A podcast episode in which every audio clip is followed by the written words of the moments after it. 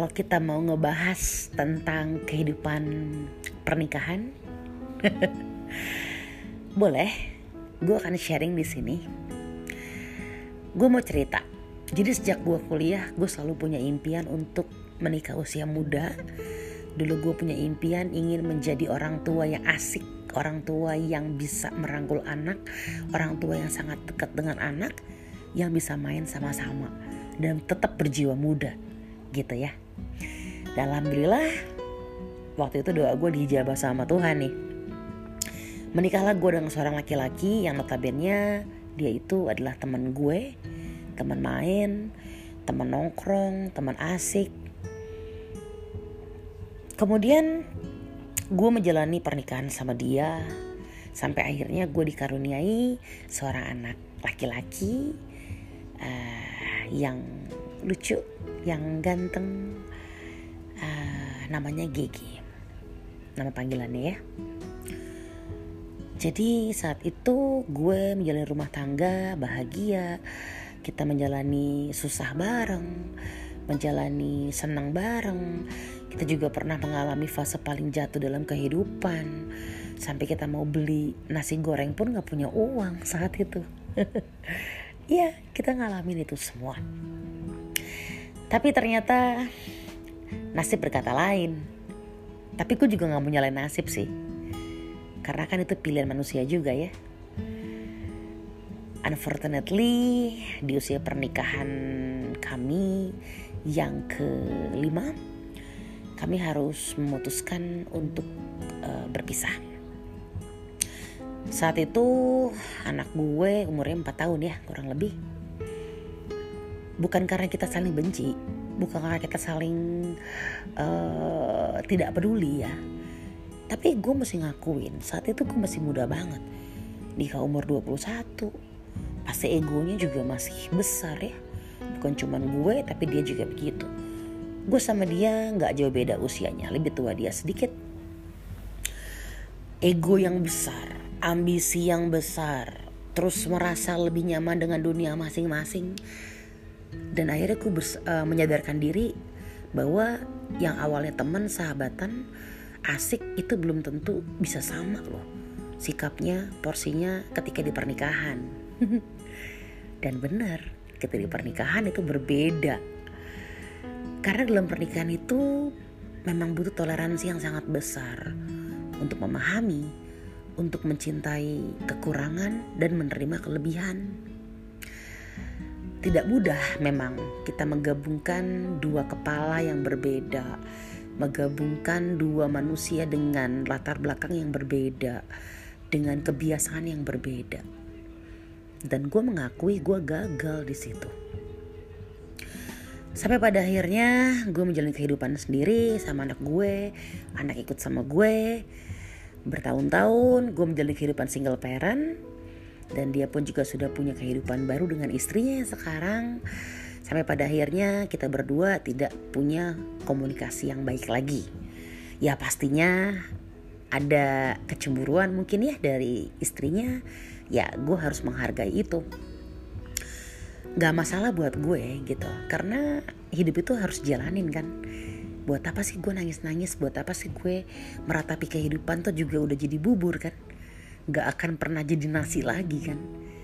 Tinggal gimana kita bisa menikmati bubur itu aja gitu. Sampai dengan 2017 setelah bertahun-tahun gue single parent 2017 gue mulai memberanikan diri untuk menentukan pilihan hidup untuk yang kedua kali. Menikahlah gue dengan seorang lelaki dari Jakarta uh, single nikah sama gue yang punya anak gitu ya. Umurnya di bawah gue satu tahun. Sama ketika jalanin uh, as a friend asik. Berteman supel. Kemudian kita saling mengerti. Dan saat itu kita putuskan untuk oke okay deh kita menikah.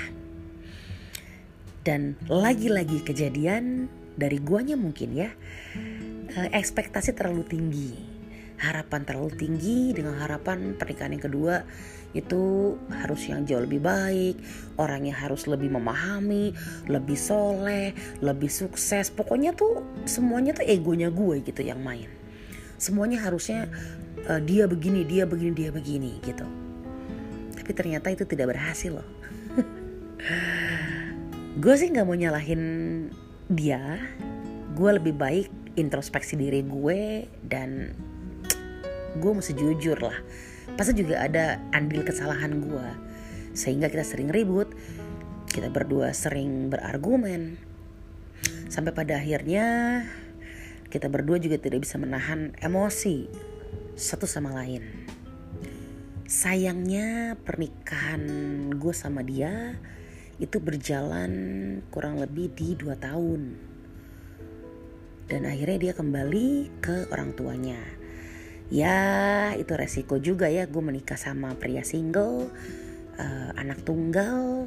Ya bisa dibilang uh, good boy mami boy gitu. Sementara gue orang yang apa-apa sendiri orang yang independen orang yang berusaha menggantungkan diri di kaki sendiri. Artinya ada dua cara dua kebiasaan dua karakter yang sangat berbeda dan di sini pun juga butuh toleransi yang sangat besar untuk masing-masing bertemu di satu fase. Eh, gagal juga. ya Allah, gue nggak tahu ya. Seperti memang gue yang perlu banyak belajar untuk memperbaiki diri. Again, gue gak mau nyalain dia, gue gak mau nyalain siapa pun. Intinya, gue pasti punya salah juga, bahkan banyak salah gue dan saatnya gue introspeksi.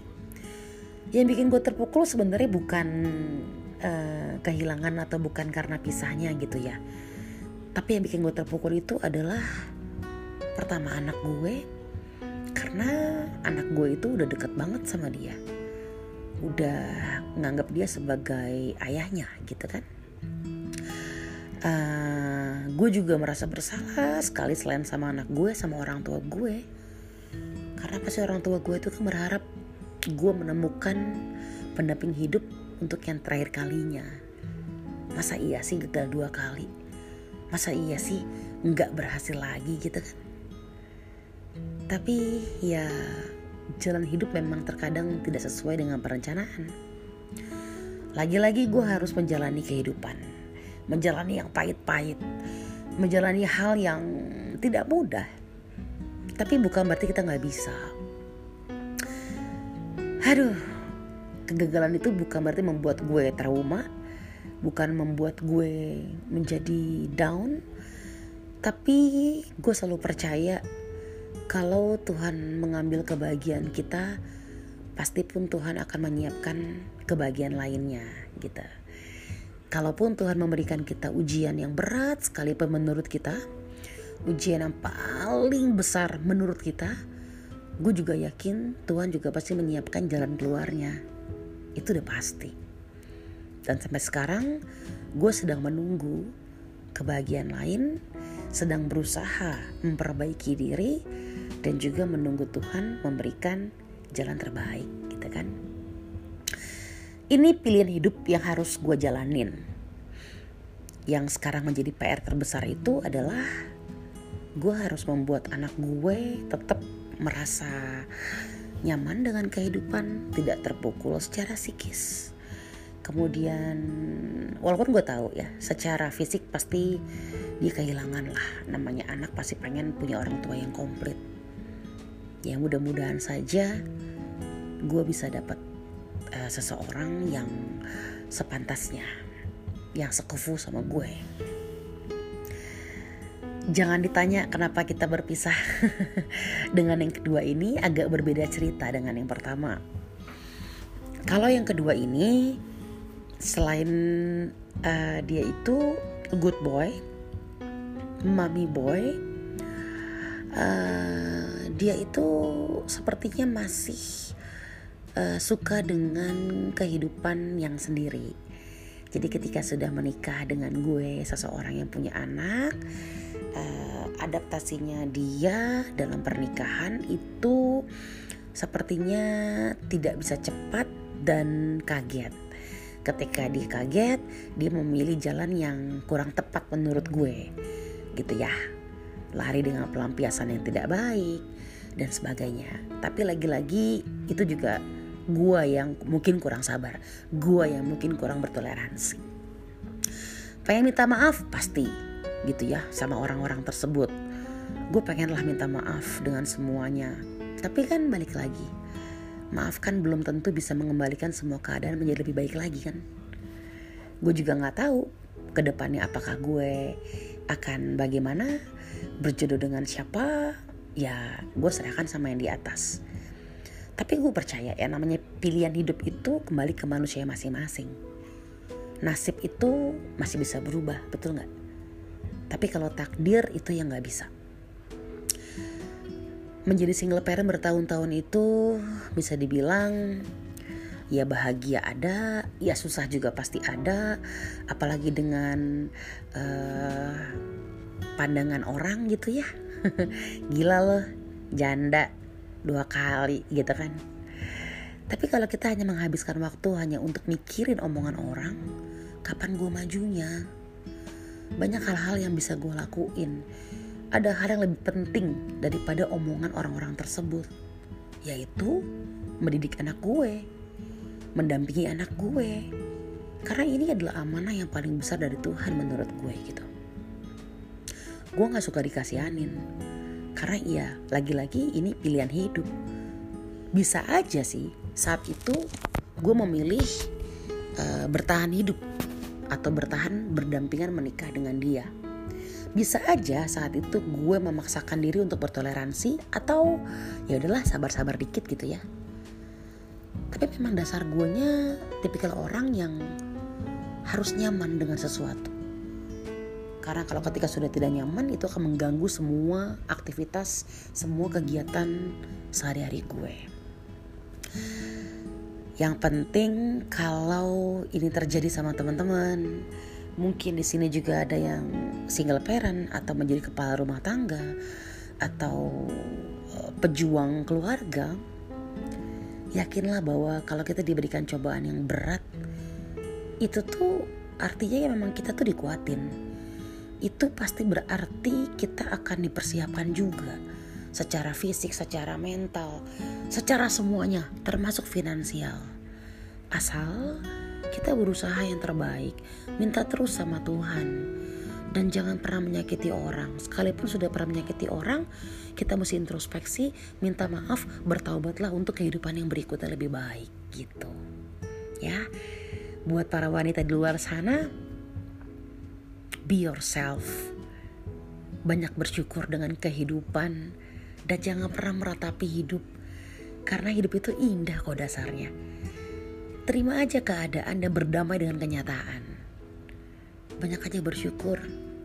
Emang pahit, tapi mau diapain lagi? Nikmatin aja. Lama-lama juga terbiasa. Kalau terbiasa kan juga jadi ringan langkahnya, bener nggak? Ya itulah kehidupan tentang pernikahan gue yang kegagalannya masih terjadi. Mudah-mudahan sih ke depannya bisa lebih baik ya. Tapi yang paling utama tuh sekarang gue mesti mikir masa depan anak gue dulu lah. Gue mesti mikirin bagaimana kehidupan pekerjaan gue atau mungkin bisnis gue. Lalu bagaimana cara gue bisa membahagiakan orang tua gue. Itu yang paling penting. Karena saat ini surga gue ada di orang tua gue dan juga anak gue. Gitu aja Música